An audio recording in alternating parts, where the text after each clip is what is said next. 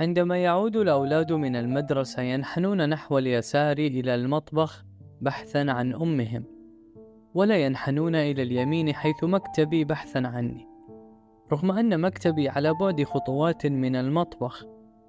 لا أتوقف كثيرا حول هذا التطنيش. أحيانا أسمع أمهم تقول لهم سلمت على أبوكم روحوا سلم بين هذا الطلب وتنفيذه يستغرق الأمر من ربع إلى نصف ساعة ولا أتوقف كثيرا حول هذا التطنيش أيضا. فالدنيا زحمة والطريق المؤدية من المطبخ إلى غرفتي تشهد ازدحاما مروريا كبير. في نهاية المطاف يصلون نحوي فرادى وسلام وتحية باردة. الأسبوع الماضي وفور وصول أكبر الأبناء خرجت بالصدفة من مكتبي. فوجدته يقف في المطبخ يهم بمناولة الست الوالدة شيئا ما وعندما رآني تراجع وأخفاه خلف ظهره.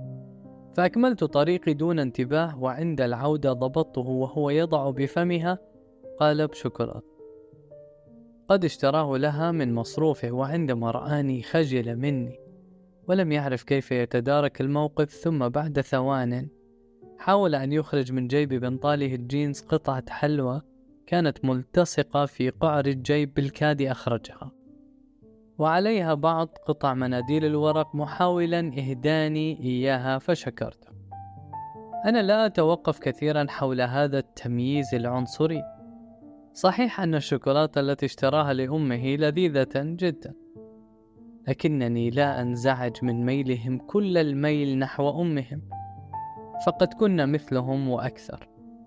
رغم كد الأب وسفر الأب وتعب الأب وحنان الأب إلى أن الجنوح يكون نحو الأم وهذه طبيعة فطرية لا نتحكم فيها.